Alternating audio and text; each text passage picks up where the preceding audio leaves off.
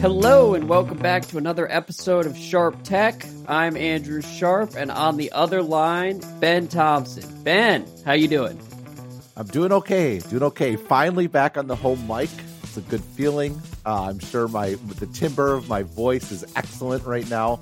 Uh, kids are still not in school, which is kind of a pain. It's very difficult to be productive with people around. Um, give me the hermit lifestyle. Uh, but other than that, I'm doing well.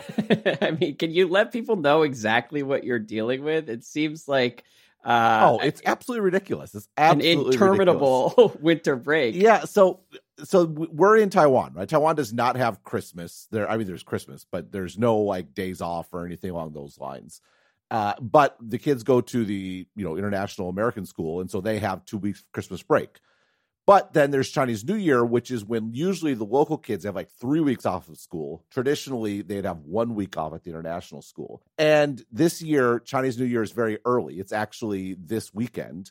And so instead of having like coming back for like one week of school, they're just like, okay, we're gonna have a five week break. Which sucks for all kinds of reasons, including the fact that the the year is going to go further into the summer than usual. But it really stinks because some of us have to actually work. So yeah, last week I was still traveling. I I took the kids to go uh, hit the slopes, and I still had I was stuck in a hotel room doing work, doing podcasting. but uh, you helped me out by bailing on the first one of the week. So yep. today is is supposedly well, it is. It's a national holiday. It would be a day off, but we are here producing a podcast because rewarding our loyal listeners. Here we are. It's great to be here as we trudge through the five week winter break that it's you're brutal. dealing kids, with. Kids on there. break is just terrible for productivity. It's it's awful. I can imagine. I've not had that problem yet, but it's coming uh, sooner than I can even guess. Um, but uh, for now, we'll start with a company that you and I have never really discussed in depth on Sharp Tech. Somehow, for the first couple months, we never really had like a good Amazon conversation. Yeah, I've been feeling way about Stratechery too. I've like they've been on my list to write about for ages. So yeah, we'll get there in podcast form and it's an interesting time. So I'm going to start with a note we got from Max back in the fall that we never addressed on this show. He says, What is going on at Amazon? It feels like they've made some significant blunders since Jeff Bezos' vaunted return during the pandemic. For example, the pivot to purchasing fulfillment centers instead of renting them, missing that the COVID driven changes in consumer patterns were temporary and the big losses from Alexa? Are these only significant because macroeconomic conditions are exposing mistakes that can't be covered by a booming market? Or is there something else going on with their decision making? And I'll just give you a couple additional facts here. Amazon stock is down 40% from where it was a year ago. And then in November 2022, the New York Times reported that Amazon planned to lay off 10,000 employees. And shortly after the new year, Andy Jassy wrote in a memo to employees that the company will actually be laying off about 18,000 employees uh, starting this week, I believe. So um, I'll let you focus on whatever aspect of the business is most interesting. But what do you think of all this? There's a bunch of interesting threads here. I was certainly wrong about the assumptions around consumer behavior. Uh, you know, the you see this trend of sort of e-commerce becoming an ever larger part of of sort of the economy and then covid obviously increased it but the thinking and i absolutely articulated this is well it's just pulling forward stuff that's going to happen. I actually thought I, I i thought i was being quite conservative where i was saying a lot of this covid changes is temporary. Like once it's over things are going to sort of snap back. That's general you know and it's interesting because in some respects some of the remote work has stuck more than than the commerce stuff whereas the commerce stuff it's like well it was going to happen anyway right? If you follow the trend line in five to ten years we would have been at the same level that covid accelerated to and so my assumption was that well we'll just sort of stay at that level maybe it'll plateau a bit but what's mm-hmm. actually happened is there was this big spike in e-commerce and then it sort of plummeted back down to the trend line and that i was I, for one, was definitely wrong about that, and everyone else was pretty wrong about that, right? Uh, Shopify's talking about being wrong about that. Stripe's talking about being wrong about that. Amazon's talking about being wrong about that. I think everyone in the tech industry was wrong about that. And uh, to whatever extent I, I bear responsibility for helping propagate that, uh, I apologize to the stockholders of the tech industry. Um, but no, that, that, thank you for the accountability. No, I, I, don't. I think that that's giving myself a little bit of credit, but I, for sure, I was completely completely wrong about that. Um, and so that's I think the overarching issue because this leads to a lot of knock on effects, particularly for a company like Amazon, where their biggest point of differentiation is in their sort of logistics network. And so mm-hmm. to sustain that level of sort of e-commerce, they invested a whole bunch of money. And that's like money you don't sort of get back. Like you you put that money in up front with the assumption you're going to reap the gains of it over time. If those gains don't come, you're still carrying those costs. And some of that is marginal costs, like like in an increased employee base. Like they talked about, you know, a year ago that they were basically drastically overemployed relative to sort of what they needed. Like they were at like holiday levels, but it was like March. And right. so it, it, that's something that you can obviously trim down. Now, I think these layoffs are more about sort of headquarter layoffs, but there's still major sort of like physical stuff that you're invested in. And and there's been news about this. Like they're renting out like warehouse space, stuff like that. Like so they're, they're and that's the harder cost to get rid of. We've talked about this dynamic in the context of like the chip industry, where when you make these big upfront costs, it's like a guillotine over your neck in a way if you don't grow into it. And I think that's a big part of what has impacted Amazon. And that's both a macro thing and a sort of like big picture mistake. And Amazon was sort of hardly alone in in making this mistake, but it doesn't change the fact it was a mistake all the same.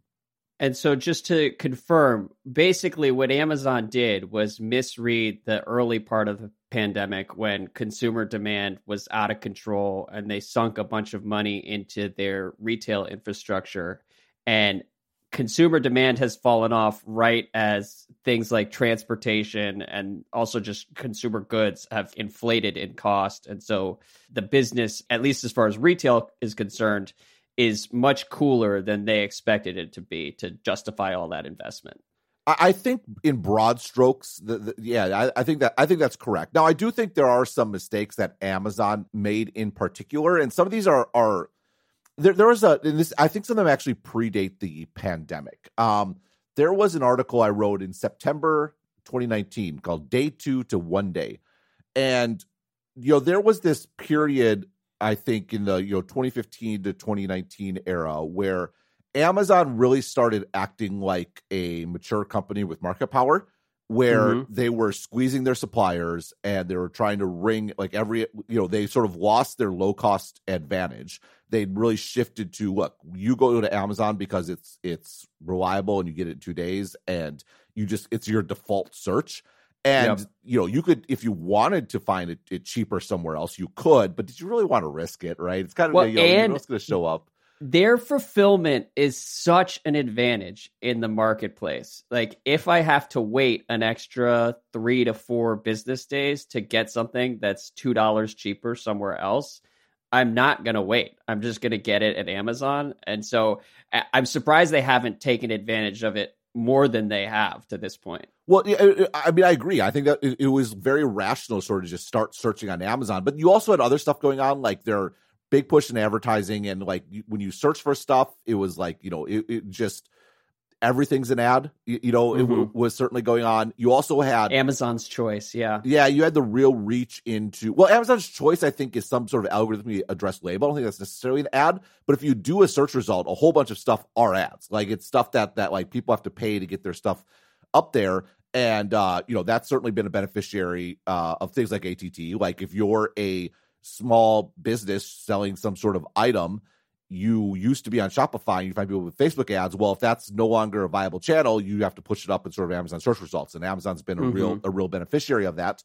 But then also there was you know there's there's been things like they really pushed into making it super easy for like Chinese sellers on Amazon and and on one hand, that got them a whole bunch of stuff at at just uh, basically anything you can imagine at low prices. It also you know led to issues of like are there counterfeits are there things that are actually reliable which i think has has been you know at least you know one can imagine that being problematic for how much you rely on amazon but this article day two to one day Jeff Bezos, this is actually when he really came back. Like he kind of came back a couple times. It's been kind of a weird, weird sort of trajectory with Jeff uh-huh. Bezos. for, um, and he's like, no, we're coming back. We're reinvesting. We're going to get to one day delivery for everyone. Like screw this two day stuff. We're like, we're we're really doubling down and reinvesting and it was framed in this context of you know he always writes in his shareholder you know annual shareholder letter or he did but you know when he was still ceo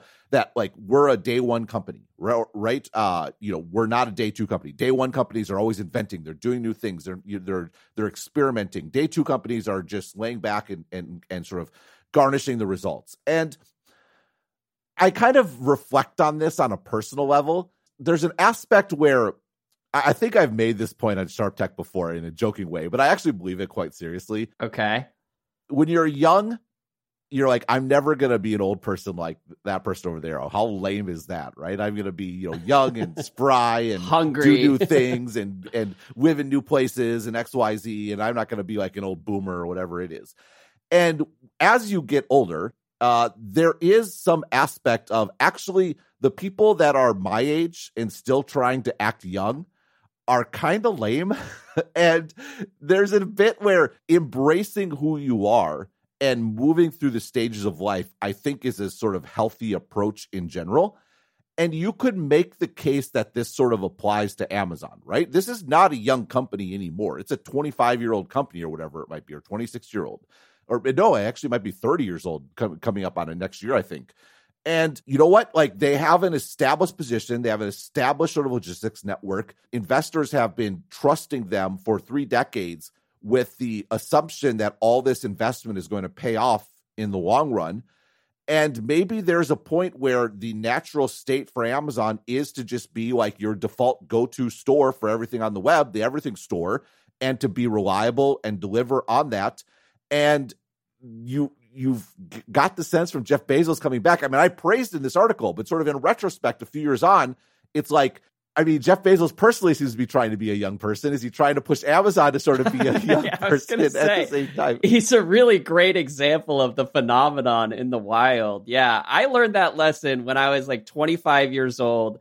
I went out with some friends in Manhattan Beach and we were at like kind of a hip bar or whatever and there was like a 55 year old guy in there hitting on a bunch of like 25 year old women and he just looked kind of like leathery and sad in that setting and it seared into my memory because i remember thinking at 25 i'm like never want to be that guy. You don't want to be the old guy in the club or the bar just trying to mix in with people who are like several generations younger um, and Jeff Bezos does seem to be living that life. Um, but, but, um, there's an aspect of Amazon there. Like, like at what point is it actually appropriate to sort of settle down and be the company you've built? Well, and l- let me ask you, like, has their core business, the retail business, do we know whether it's ever been profitable? Yeah, I mean, so Amazon's very, very interesting because, and I might be totally wrong on this point because Amazon has proven the sort of the conventional wrong on this a lot of points where, where so Amazon starts out, they have the book business, right? And books make, why did they do books? Not because Jeff Bezos particularly interested in books, but because books were a perfect match for what the internet made possible. With right. books, there was an basically an infinite supply, but no store, no physical store could carry that infinite supply. Amazon, though, by virtue of being on the internet, could have infinite shelf space, right? They could carry all the books in the world. Now, it might take you a while to get the book, but but that was a way to get it. They also could reach everywhere, right? You could be in backwoods Wyoming, and yeah, it might take mm-hmm. you like two weeks, but you were going to get that book in a way that you would have to drive forever to to sort sort of get it. And so there's all these, and, and books were a knowable thing. There was a there was an entire catalog of every book in the world, so you could list them all. And it, like, and there was only a few suppliers, relatively speaking. So you could even as a small startup, you could build the right connections, you could get access to everything you needed to. Books were perfectly suited to the internet. They were better sold on the internet than they were in physical stores. So that's why he started with books. Then they built books and then they moved and then they moved into CDs which had the same sort of dynamics and things like DVDs that had the similar dynamics. And these were exceptionally profitable. Now the, over time because you you build up the scale and you, then you're selling them at, you're getting your, your your scale dynamics as you build out your infrastructure. And what they would do is then they would keep investing into new areas using the cash flow from the established businesses. Now, they did some really smart things along the way. Like, for example, books were obviously threatened by ebooks. Well, what they did, they just dominated ebooks, right? And so they, they sort of mm-hmm. took over that area. And the problem is the further down you went into into goods, like when you start selling like TVs and stuff like that, the logistics start to get really expensive and the margins aren't necessarily great. And so the relative margin went down as you went. But by and large, the way to think about Amazon is not as one business, it's at a whole entire collection of businesses under one roof. And they funnel the profits from very profitable divisions like books back in the day into right. other divisions to build up new ones. And it's a brilliant model. And, and like, so Amazon is like the opposite of Apple. Like Apple is this super integrated, everything is like funnels into one sort of product vision, and that product has to be sold at a huge profit to sort of pay for it all. Amazon is like a whole collection of independent businesses and then management at the top is funneling money from profitable ones to new ones and it's sort of like this perpetual motion engine of building sort of new businesses. And then undergirding it all over time has been the development of this logistics network that gives you sort of a sustainable advantage in every sort of area that you enter. And it's been a very brilliant sort of approach and brilliant strategy. So does amazon make money isn't quite the right question. It's do they have divisions that are throwing off money and then are they investing that properly in new areas that could sort of drive growth in the long run. Now, the real thing about Amazon is that the home run, the grand slam, the whatever large sports analogy you want to use was AWS, where they built AWS right. and theoretically and in PR, it's like, oh, well, we already built this infrastructure for our store. Let's sell to other people. The truth is that the store, that was the idea it took a long, long time for Amazon the store to actually move onto AWS. Like there's this popular conception. Amazon builds all this capacity for the holidays. They don't need it the rest of the year. That makes no sense because people who use AWS also need it during the holidays, right? No, AWS is sort of this separate thing, and it's this idea of just being primitives. It's like you, there's compute, there's storage, and you just buy these pieces, and there's a very clean interface in theory that you can sort of build on. And for people who don't know, a- AWS is Amazon Web Services, and they've made it really easy to host websites and basically undergird like large portions of the internet. Right. This podcast this is is is made possible by AWS, right? Passports built on AWS. Yeah. So and it's hugely profitable. It makes a ton of money, right? Like it was it, one of the I called it the AWS IPO when they first revealed their their finances it was like a bomb went off. Like the the um, uh, like the fact they're making so much money on it because everyone assumed it was like going to be like super low margin, and so AWS actually makes a ton of money. Uh, and a lot of that money is going into the retail store and building out these logistics and going into things like Alexa, which we should definitely get to. Uh, so put put a mark in that. Mm-hmm. And so Amazon as a whole isn't making a lot of money, but there's definitely components that are making a ton and you have this reinvestment this we're not going to we're not going to be old. We're going to jump back in. You have covid that sort of doubles down on that. It's like we must do this. We have to sort of do it. And, and the economy is going to support us. And then you have all this low interest rate sort of environment and then now suddenly people are looking at like well where's the profits where's where's the actual like like we've been waiting around for 30 years here i was gonna say it's been like 25 years of that strategy where we're gonna take our profits over here to grow over here and in the long run it'll be worth it and so like when did they hit that point where okay now this is the most dominant company on the planet Right. No, exactly. And I think I think that's probably the question that that a lot of investors are asking. Now, I do think there's a AWS is like the canonical example of why you should trust Amazon, right? Like just an unbelievable success that was ridiculously expensive and you know a real long shot, you know, at least in theory. They mm-hmm. did it, they delivered it. It's massively profitable. Uh, um, you know, if anything, you can understand why they tried to hide the finances for so long because it prompted a huge response, you know, from Microsoft and, and, sort of others. But the other piece here is, I think, kind of Alexa.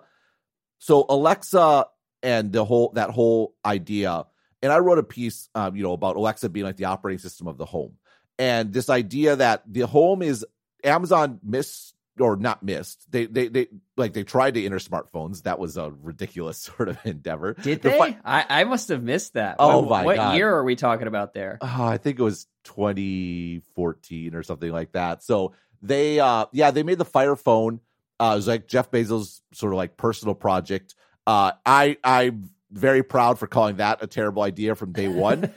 And then I actually used one, and it's the worst phone I've ever used in my life. It's really bad. It should be a collector's item. I, I wonder Well- whether there's a resale market. Well, a credit to Bezos is he they cut it immediately and they just wrote it down and then they banned the market. Like, yeah, that was a terrible idea. it was dumb to do, but at least they sort of cut their losses immediately.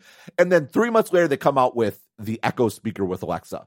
And this is on the heels of this massive failure. So everyone's dumping on Echo and Alexa. And uh, I'm like, this is actually a pretty great idea because what made this different was the home's the one place where you don't necessarily have your phone with you all the time. You have to charge at some point, right? And Mhm. the home's the one place where you don't feel like a moron for like talking to a speaker because you're just in your own house, right? You're not, you're not sort of out and about. And I think the problem uh, is it was never super clear how this actually ties into making money, right? Like like the you know you add stuff to your shopping list. Well, it's like when you're shopping, and we talked about this a bit in the context of of Chat GPT versus Google. You kind of want to see a selection and you want to choose, right? Do you really trust like Alexa to get the right thing for you or whatever it might be?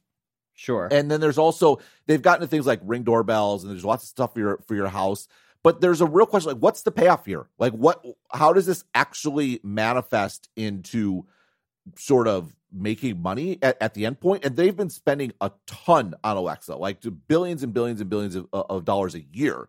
And I think there's a question there about where's the payoff. at, at the time, do you think it was mostly just a hedge in terms of what the like touch points with customers might be 10 or 20 years down the line? Yeah, and no one wants to be sort of shut out on the smartphone. Partic- I mean, again, Apple's given a perfect object lesson about why no one wants to be like under the heel of of whoever controls Right. the touch point to the customer. And I can understand where you would be in a conference room thinking like, all right, well, let's try to own the home and reach people that way. No, totally. I, I think it's a great. I think it was a great idea. I think it's a great strategy. I've been fully supportive of it all along.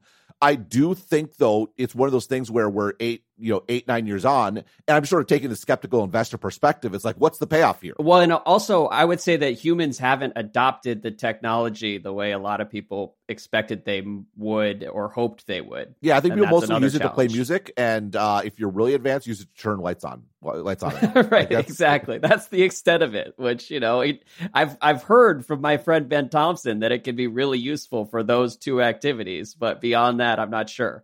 It's funny because this is, is actually the same reason to raise questions, be skeptical about things like ChatGPT replacing Google, right? Like the do to what extent do we actually want answers and actions from a computer versus or conversations, yeah. yeah versus like options right and and when we retain some sort of like uh decision making in, in sort of the process and it, it, it it's unknown right? Is the issue that it's just not good enough or is it actually fundamentally flawed as a model of as a model of computing? I i, I think that there's it's you think about how much the ai stuff has advanced just in the last few years and that certainly lends credence to the idea look it's just not good enough yet. But Mm. yeah, but it remains an open question. So anyhow i just like but i think the bigger issue i mean so alexa is definitely an open question it's it, i've revisited it a couple times I, I do want to revisit it again uh, but I, I think the bigger issue was this overinvestment. I do think there's a question of should Amazon just be the big company, mature company that they are, uh, Right. you know, and the other thing, and I know people get really upset when I talk about this, but the vast majority of tech companies are dramatically overstaffed. Like, like this real, like Facebook, you know, we talked about cutting like 10 or 11% of their workforce. That brought them back to like the level of employment of like six months ago, right? Like, like the Mhm. reality is, is they probably should have cut way more than that. Like, what actually is advanced about Facebook business relative to 2019 or 2020 that they need 4x the employees or whatever it might be? And th- this applies to companies all over, including Amazon. Uh, and I, I think, Am- and so I'm not surprised at this the, this layoff sort of increase. Again, I, I again I don't. People get really upset about this, and I can understand why. But it, it's just sort of like the reality, and I think I think this year is going to be pretty rough. Like like honestly, yes, there was a lot of layoffs last year. They probably weren't sufficient, and then Right. ones that haven't done layoffs yet, it's probably coming, and that's just going to be a tough thing. And I think the the hope and what we've seen in past downturns is that actually ends up leading to more entrepreneurship and sort of more new companies And um, you know that certainly I hope that would be the case sort of going forward. But I do think it's going to be it's going to be tough not just for Amazon but for a lot of companies over the, the next few months. And it's eye opening for people who've been paying attention to the last 20 years when companies like Amazon have basically just dominated and like the the success has compounded with each passing like five year window and it's strange to see costs start to matter for them. Like brad stone he had a good article at bloomberg and he wrote about the, some of the cost over the last few years. He said especially in the final years of bezos' tenure as chief executive officer frugality seemed to go out the window. Amazon spent big on everything from new offices in seattle and arlington virginia to Hollywood Productions, parentheses, a $1 billion tab for more Lord of the Rings, which I said was ridiculous at the time. I said it was ridiculous at the time, and then it was even more ridiculous once you watched it. And acquisitions, $8.5 billion for MGM, which no one thought was worth that much, Stone writes. The company also went on a wild spree of hiring employees and constructing warehouses, both to satisfy pandemic demand, but also to support that new one day delivery promise to Prime members and it's just interesting to see like costs matter for a company like Amazon and like a new reality where they're sort of playing in the same game that everyone else is because for a long time companies like Amazon and Facebook and the rest of the big 5 they've all felt basically bulletproof relative to normal companies. Yeah, and, and it's all relative. Like these are all you know Amazon doesn't make much profit, but I think they could. Um, but particularly the other big tech companies, just they still make tons of profit. The right. issue is that their sort of stock price was predicated on the assumption that the, the, the growth and sort of profit would sort of continue indefinitely.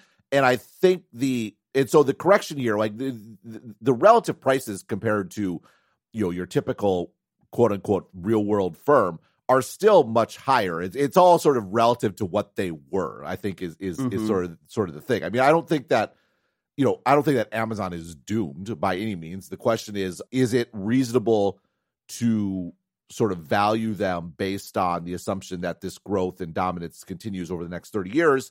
Uh, and they certainly were hiring at that. But I think the reality is the hiring was out of control. Like, like you had the last few years, it was crazy. And I think it was bad for Silicon Valley. It was bad for tech because you had these large companies. It was becoming completely irrational to be an engineer and work for a startup. Because mm. like the you know you're never going to be competitive on a salary perspective. The idea is well you, there might be some sort of upside but then even when the when you actually calculate out that upside and then you had these startups raising at crazy valuations where it's like are, like what's going to actually have to happen for us to grow into that valuation? And then you you almost have like this hoarding of talent by these these large companies. And this hoarding i think was was a very bad thing and I, I, again, this is very easy for me to say sitting in Taiwan with sort of a, a, a stable, a stable Not income working for Amazon. Although yep. you know the people that get mad, like, hey, your your your subscribers might be tech employees. I get it, but if I if I sugarcoated it because I was worried about that, then you shouldn't listen to me. Um, yeah, it wasn't great the last five to six years where you just had these big five companies hoovering up basically all the talent and paying them to not do what? it wasn't super clear. and uh, the optimistic take, the silver lining is that there's actually now much more talent available to go into building new things and and it's happening in conjunction with this ai stuff so maybe that's actually a paradigm shifter that makes new companies possible i i like that glass half full spin on things and maybe this is going to lead to more variety in the future i can see why people might look skeptically at that rationale and say, look, this that's a really rosy spin on like a downturn that's cutting like thousands and thousands of jobs across Silicon Valley. But I'm going to choose to be the optimist and say this this is a, a healthy shakeup for everybody. I, I'll, I'll subscribe to what you're selling here. I mean, we've seen this before, right? Like the the years after the dot com crash were really, really brutal, and it's tough because on a micro level, for all those individual people impacted, it was life changing in sort of a, a, negative way. And it takes years to recover from that, and you might be like sort of permanently behind. So I don't want to minimize the damage that yeah. comes from this.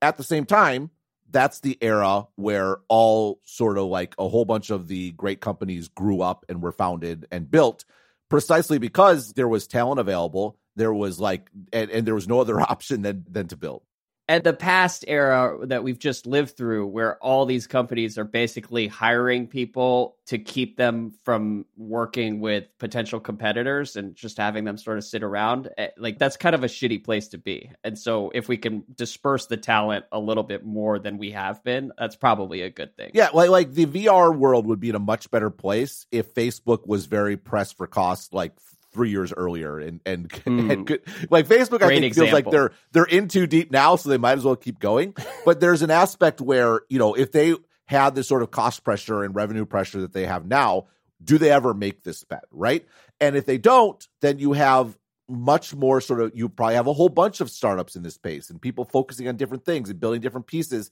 and you have much more experimentation and evolution and yeah a lot of those companies in that space will will fail because that's what happens with startups but you would probably have a much stronger ecosystem and a, and much more speed and moving in a particular direction uh, you know, if VR were being developed in the startup space as, as opposed to basically being the playground of, of Apple and Facebook. Right. Okay. So to take it back to Amazon at the end here, it, and the initial question from Max, it, this isn't something where you're like particularly concerned about Andy Jassy's decision making long term. This is like a, a, sort of perfect storm of factors that have brought them to where they are right now. Yeah, I mean, I, I, have a like on some stuff. I think Jassy's been spot on, like closing like their retail stores and stuff like that. It's like, why are you embracing a model that your model is better than them, and that's sort of like you're, you're predicated on? You're displacing all that brick and mortar stuff. Yeah. Yeah, I, I mean, I think the entertainment video stuff is definitely interesting. I, I, it certainly seems like that's something that Jeff Bezos cares about in particular, and um, and so I, I, I don't know. I mean, like the you it's know, we, really we talked odd. yeah, we talked a little bit about that before. I mean, just I can see the idea of wanting to own, like, basically own the CBS of the future, right? CBS, NBC, ABC, phenomenally profitable for years and years. And is that going to be the case with streaming, where there's a few services that matter, and you then you sell access to all sorts of other stuff? There is an aspect, and this is sort of like a long running trope in Silicon Valley. You know, people mm-hmm. make money in Silicon Valley and then spend it all in Hollywood trying to be cool and there there is you know again that identity crisis that bezos has been experiencing the last 10 years or so i mean you, you know you could raise same questions about apple and like the apple tv plus on. honest you know i mean apple has so much money it doesn't kind of doesn't really matter but uh you know it's like what's what what are we doing here like what's the point i would really be interested to to hear someone at amazon explain what they think the point is because it's a little confusing to me. I've written about Prime Video like five times, and every time I was like, I don't, I, I'm not sure. I like, you know, Amazon deserves so much benefit of the doubt, but I'm like, I, I'm just, I'm not sure I get it. I'm not sure what's going on here. I mean, like the, like for example, like who does not have Amazon Prime that is going to get Amazon Prime? Like, is there That's actually the a meaningful shift? And I don't know. Maybe, maybe this is my sort of like you know relatively rich, well off sort of you know, I'm in Taiwan and I still have Amazon Prime. Uh, mm-hmm. in part because they do have benefits for international, but also when I'm in the states for two months, I more than pay, I more than pay for it, right?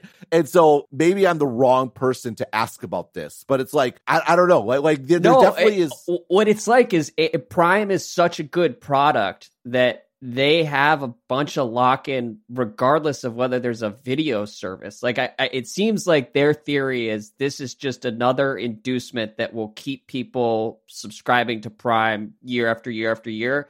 But the reality is the core Prime business is so good that like they don't need to spend you know however many billion dollars per year to secure Prime Video and keep me locked in over there. That's just like a weird perk that comes with their otherwise great business. And I think that's true for almost everybody who has Prime.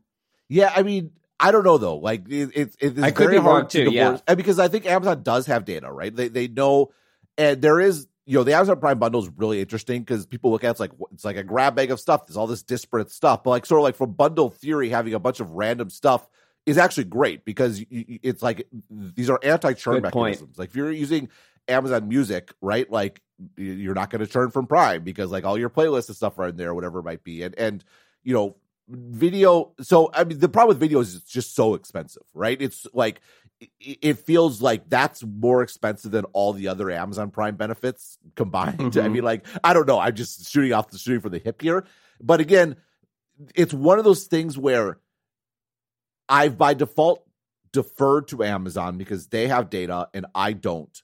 And their track record has been so good. And maybe sort of the nut of it, what's happening now is Amazon just losing a little bit of that benefit of the doubt. And that mm-hmm. maybe is more than anything what's what's happened over the last, you know, couple of years. Yeah, well, to your point on video, they do make really interesting choices with the shows they buy into because for every Lord of the Rings crazy billion dollar investment, they also go hard after shows that appeal to like true normies like my parents will will watch like Bosch on Amazon yeah Video. like Jack Ryan or whatever it is exactly right? like, yeah. yeah. and so it's it's interesting which, which makes they're a playing sense, a different right? game than like Apple TV well by all accounts the Lord of the Rings things is really a Bezos pet project he was jealous of Game of Thrones and he wanted his own Game of Thrones mm. and it's fair to ask is Jeff Bezos additive or negative for Amazon sort of bottom line and and and for how long if it's negative for how long has that been the case? I think that's a reasonable question to ask. Interesting. Okay. Well, that's a, a good place to end it on Amazon. Uh, if people have follow-ups, please email us and we can keep the conversation going. Um, all right. To keep it moving though, Ben, some follow-ups to our GPT conversation. Aaron says if Web3 promises authenticity and uniqueness, and AI promises abundance and commoditized creation. What's the relationship between the two? Is it complementary, where we could have blockchains verifying the provenance of media, or will it be competitive? What do you think of this, Ben? No, this is exactly why I haven't been outright dismissive of Web three and blockchains all along. Right, the the the entire what makes the internet and digital un- interesting and possible is that everything is infinitely replicable and that is good for abundance but the fact the the possibility of introducing scarcity getting all the benefits of digital but it being scarce is really mm-hmm. interesting and you can see some real interesting and valid viewpoints or, or valid use cases for this uh, i think the challenge with web3 is that's basically been the argument for web3 has always been theoretical and like where are the actual products that that actually demonstrate this? And yes we'll get responses of oh this is doing XYZ. yeah they're proposing to xyz but where's the actual like take up and, and use and, and questions along those lines? And to what extent is stuff going to be via blockchain versus just sort of like trusted companies or individuals right? But but the, the, the question of verification and reputation and knowing that something is what it says it is those are all real questions. They've been real questions on the internet for a long time. And the validity of that concern is only going to increase with with sort of th- this AI stuff. So yeah, I absolutely do think they're complementary. Now, I've been consistent in saying the Web3 blockchain stuff is a feature. It's not uh, I mean, okay, that's like what there's a brief period I speculated, is this sort of a new paradigm? That was, I think, not right, but I, I think I have been consistent from the, when I first writing about it. Like, look, there is a need for verification and saying what something is. You know, there was, I don't know, like the, uh, there is a complementarity, I basically is what I would say in theory. I think okay. the issue is is seeing what emerges in practice. And a lot of this theoretical output was disguised by what is definitely scarce. Well, money's scarce. And so that became like a super obvious use case with everything that goes with that, including fraud and, like all those other bits and pieces. it's so hard as a normie. You've seen it mentioned with crypto almost all the time. I hear about Web3. Crypto is the next sentence. Um, and it just feels like there have been so many buzzwords thrown around over the last couple of years. I almost want a new name for what people are envisioning here because Web3 just feels like a giant scam to me. And maybe I'm wrong there, but just based on like the way it's been messaged and packaged over the last several years, it just feels like sort of a house of cards that people are trying to sell without much there there. Yeah, I, I think the big question too, the sort of verification thing, right? is there a like there are verification entities that that that do offer verification. You see them in the in the financial sector, or it could be a bank. There's this thing called root certificates that basically undergird security on the web. And you know that your browser trusts a few sort of certificate providers, and then those mm-hmm. certificate providers issue certificates to like Stratechery, right? If you want to do a purchase or or to Amazon or whatever it might be. And at the end of the day, though, there is some sort of like trusted entity at the tail end of that the idea with some of this Web3 stuff is we can do away with the trusted entity entirely. And it's sort of like this sort of more sort of peer to peer sort of establishment. And is that even necessary? I think is, is a fair question, particularly given the trade offs in in sort of performance and and accessibility that come with that. And I don't know, we'll see. I mean, I, I it does feel even further off than like is AI going to be good? To be honest, um, Right. And it, again, it was it's very hard to distinguish this from the money making use cases. I mean, I was talking to someone in crypto a couple years ago because I'm very interested in it for like a like we have like passport, right? Like, like in like is there a way to verify someone's membership and i think this is where actually uh nfts are actually quite interesting not in as an artistic medium but as a this is basically a unique token if I have this token, I should be able to get access to different things by virtue of having that token, right? Mm-hmm. And the question is, you know, well, should that work because it's on a blockchain or because it's owned by unique entities? Like, well, how are you going to get like YouTube and Instagram and all these things to work together? They're not going to trust each other. Well, what if there's sort of like a blockchain there? And I and this has always been very interesting to me. Like, like I, I think this idea is compelling, and and the, what this person told me is like, look, the reality is everyone in crypto they don't care unless they can make money from it. And uh, that's the only that's the driving sort of factor. And i think the if i were this is sort of the glass half full podcast. If there's an optimistic take for crypto it's that this massive decline in value the, the fraud all this sort of stuff is actually really good because all these attempts to just make more money and need to be wiped, wiped out of the system washed out and folks that actually want to do product you know will then have room to emerge. But that's like an extreme version of the look there's going to be a ton of pain. Everyone you're going people are going to lose tons of money or lose their life savings but hey now we can actually innovate. Um and it sounds you know that sounds even harsher than i mean like it is a bummer. Like i think crypto i was back in Wisconsin is like I you know just some like normie friends of mine like oh you're like into crypto. I'm like I'm like oh this gives me a bad feeling. Like you have like you I had a couple no friends get really into crypto. Yeah, yeah. it didn't end well. No it, it, and but this was always the tension I felt writing about it is because I do think there is just and this is maybe my problem being an analyst. I'm interested in theory right? Like the mm-hmm. the idea of of scare digital scarcity is really really interesting to me and maybe being too interested in that theory meant I was insufficiently harsh on the reality. Uh, and I think that's definitely a criticism I have of myself and and you know is probably one that can be levied broadly.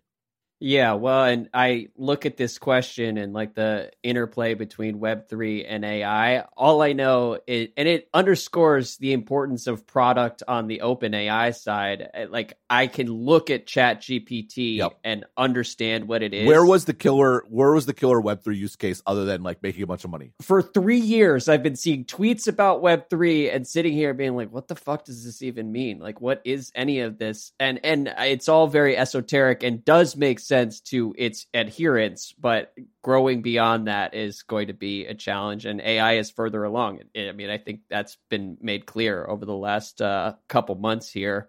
Um, to keep it moving, though, Ryan says on the last show, you guys got a question regarding AI and the dominance of the English language. On that front, I'm intrigued by the amazing improvements we've seen in recent years around real time translations across a number of mediums text to text, voice to text, and even voice to voice, along with neat initiatives like Meta's No Language Left Behind project. Is it possible that AI actually enables deeper cross cultural integrations as real time translations allow users to interact with any and all content and potentially each other, localized real time in their native tongue? Perhaps this is just the techno utopian dreamer in me Love the show. I always listen on my fantastic AirPod Pros. Every week we get another listener who brings up how much they love their AirPod Pros. I just want to say thank you to everybody who writes in with their AirPod updates. You are slowly wearing me down. Sometime in the next year or two, I will crack and get AirPod Pros. Um, Stockholm syndrome. But what do you think of the the idea on the language side, Ben? I mean, I certainly am very intimately aware of this. I use translation constantly. I have to, you know, deal with the, the I mean, I could read Chinese to an extent, but it's a way easier to just uh, translate and, and and and go from there. Um so yeah, and like on like what a one very underrated, I think underappreciated improvement has been Apple's uh image recognition image translation. So now you can just mm. sort of like uh you know particularly when there's screenshots passed around and it's like oh you just save it and, and highlight it and translate it. It's amazing. Wow. um so but there's an extent where what i'm doing is just making more of the web english to size from a practical perspective right? I i think yeah. like I, I think the the again we're we're not sociologists we're just you know podcasters but hey that gives us free license right? I think there's not an aspect, stop us yeah. There's an aspect where this just cements the dominance of english as the medium of the internet right? It makes it easier for people to get to english. I think like there's an i just think the larger the dominant player the dominant sort of accrues over time as opposed to being right. diminished. But like it, it, i've talked about this in the context of you know, like networks and things on those lines, right? Like if you had if, if you had network portability, everyone thinks about network portability as like being bad for Facebook because now you can get access to to you know you can move your network to another place and theoretically that's right or but that network portability flows the opposite direction now facebook can ingest your other networks right and can, mm. can sort of like pull things in right uh, and if there was network portability between twitter and facebook what's more likely that twitter builds a Facebook replacement or that Facebook builds a Twitter replacement, right? I, I think like like yeah. it, and so I think there's an aspect here where just being large and dominant uh, means you tend to absorb as opposed to the other direction. Now, if I really wanted to be philosophical and uh, contrarian, uh, is all this sort of like cross cultural exchange actually good? I think would be an interesting that, question. That is a really good question. Yes. So I loved the optimism from Ryan, the utopian dreaming. Um, and I also remember watching the meta keynote this year. There was a lot of VR stuff that I rolled my eyes through. But the No Language Left Behind project, which was like just a small piece of it, is crazy impressive. Like what they're able to translate in basically real time um, is cool to imagine. Like a couple years down the line when it gets more advanced. Now, it again, this is very amateur sociology. Yeah, I think the lesson of the last 20 years, which most people still haven't really connected the dots on, is that being able to be connected to millions of people at any given moment is not a good thing for yeah. society. and that's really like kind of led to some social fabric unraveling as opposed to being enhanced. And well, no, um, well, just like in fundamental things that I thought we all agreed on, right? It turns out it's a lot easier to support like free speech when you're not exposed to the speech of people you don't like and the means don't exist to control it, right? Suddenly on the yeah. internet, we see all this speech we don't like and because it's the internet and there's choke points, it's like there's ways to leverage it. And boy, everyone sure seems to be competing to try to leverage it, right? And like that to me, that that's been a real wake up call. Like like like how much it, it, you know, and it's kind of obvious if you back out of it, like how much of the things that we actually care about are structural and systemic in nature, right? Are we pro free speech because we're pro free speech? Are we pro free speech because we uh you know we're not willing to make the onerous like you go back to like if you want to control free speech 30 years ago you have to actually like go into people's homes and go on the streets and actually lock people up. And like no no that's you know especially in the abstract there's no way i would ever support that right? Suddenly online it's like well uh, uh look at this this is unbelievable. Can you can you believe that people think this? Twitter do something about it. And uh and twitter can. They can kick people off. And is that a government. No, no, no, no. It's not. You know, and now we fall back into these semantic arguments instead right. of like this this philosophical one.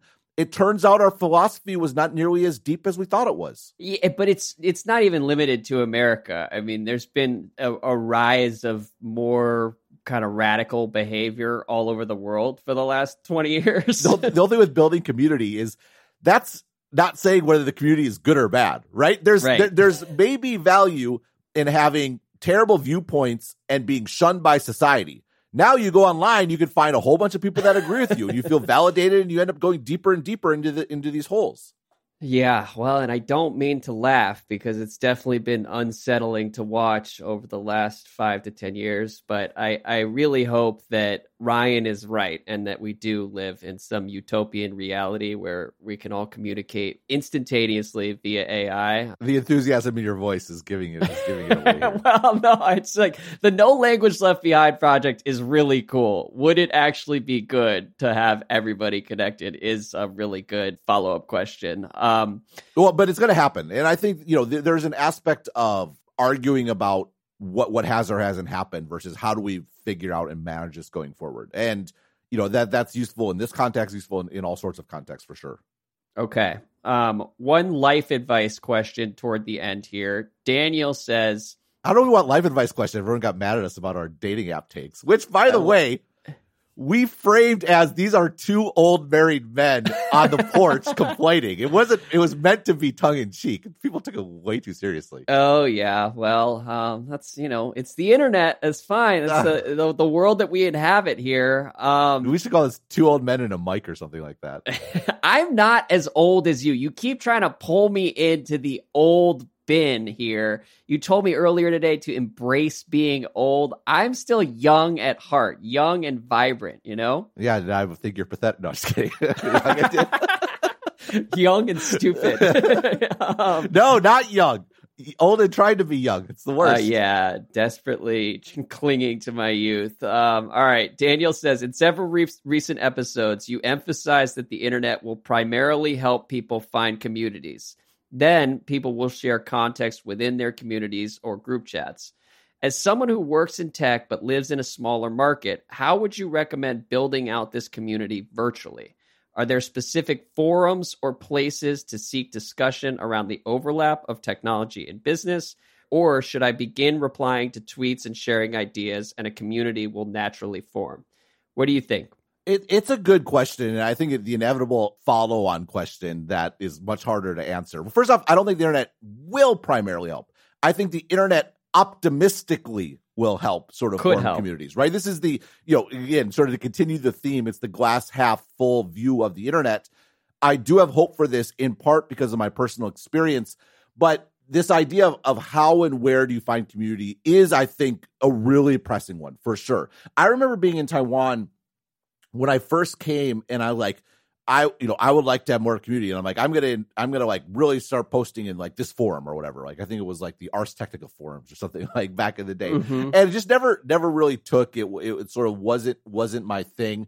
And so it, it, it's a it's a really interesting challenge. I think the first thing I would say though and this is just you know Ben on his porch lecturing to people is you can't underestimate the importance of real life community and real life connections.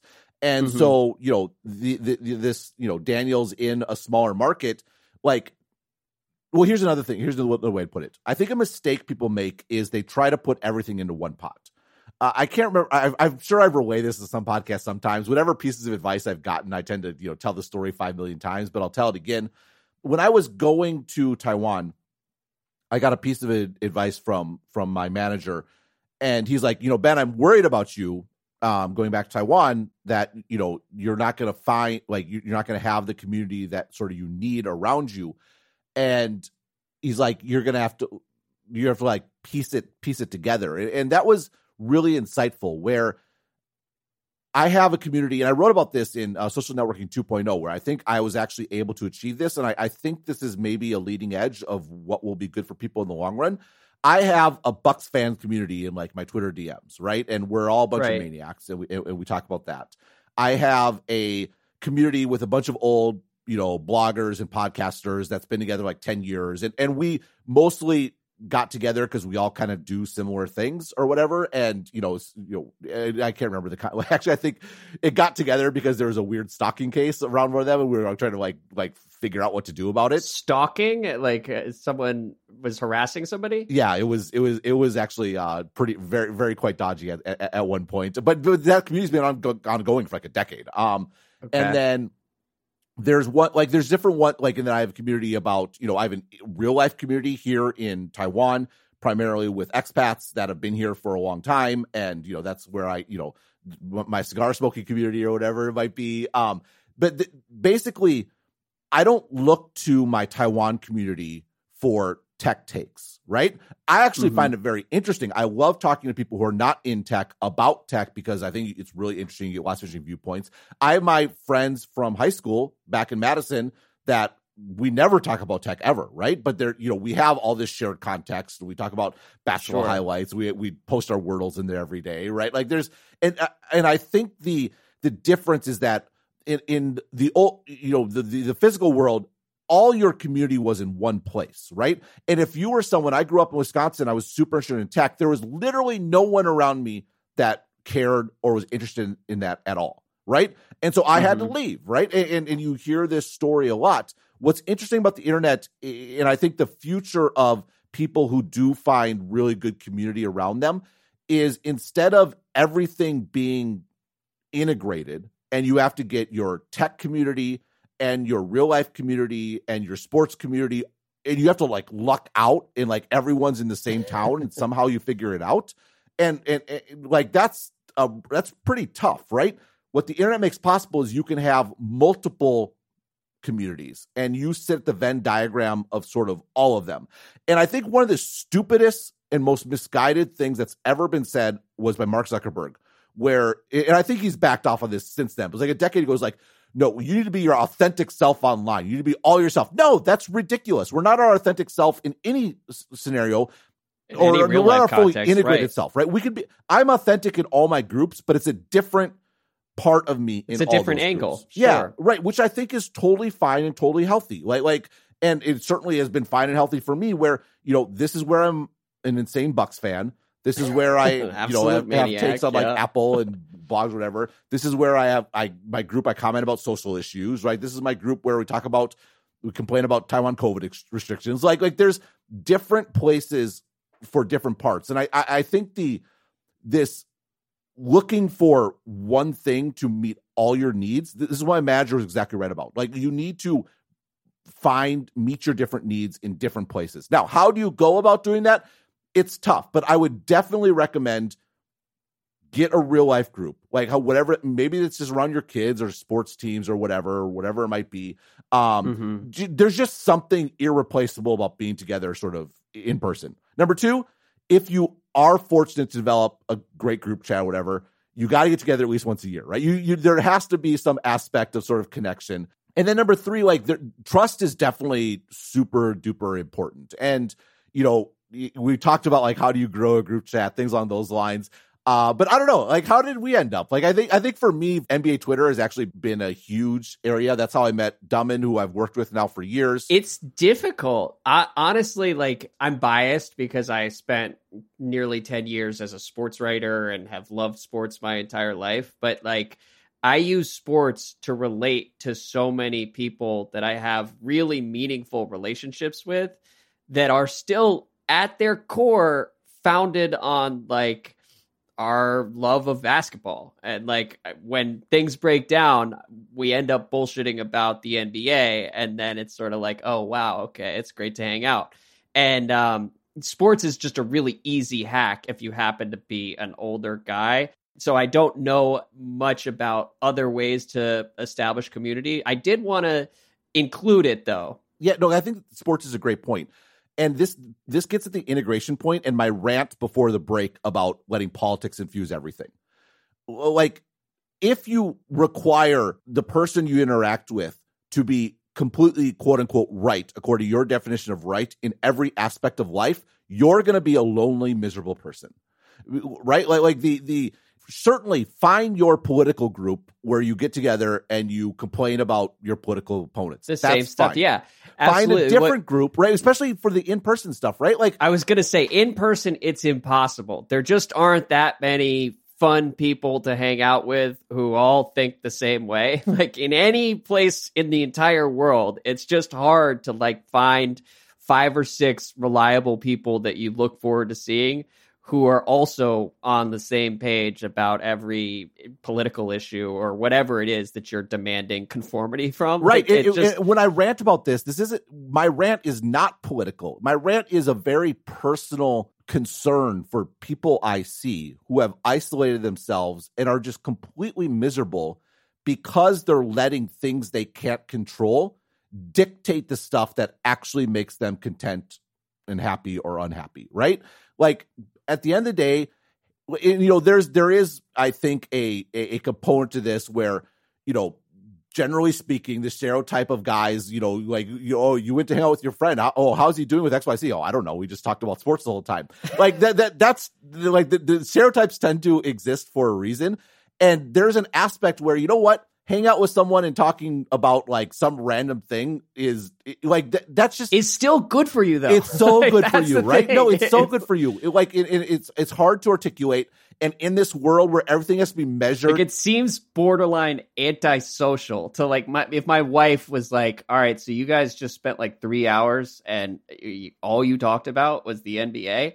But that's still like a really healthy esteemable act and like it leaves me feeling better. Like there's whatever the synapses are firing Yep. based on like in-person interaction, it's still really positive for my life. Yeah, no, a- a- absolutely. And and and you think about it, the people that are pressuring you to everyone you associate with has to have the right number of X beliefs on on every single axis. There's a nice way to circle back to that rant because it was not political. It was, like honestly, I just see I I see this in so many friends, and maybe this again is a part about being old and the age, and I feel so satisfied by virtue of having a wide range. Like I know people who believe all sorts of crazy stuff across left say. to right, right, up and Yeah. down, and and it, being able to meet people where they are is is such a better way to live, and not because it's quote unquote good or bad for society, because it's good or bad, it, it- it's good for you. It's it, it it's good to connect. It's good to have people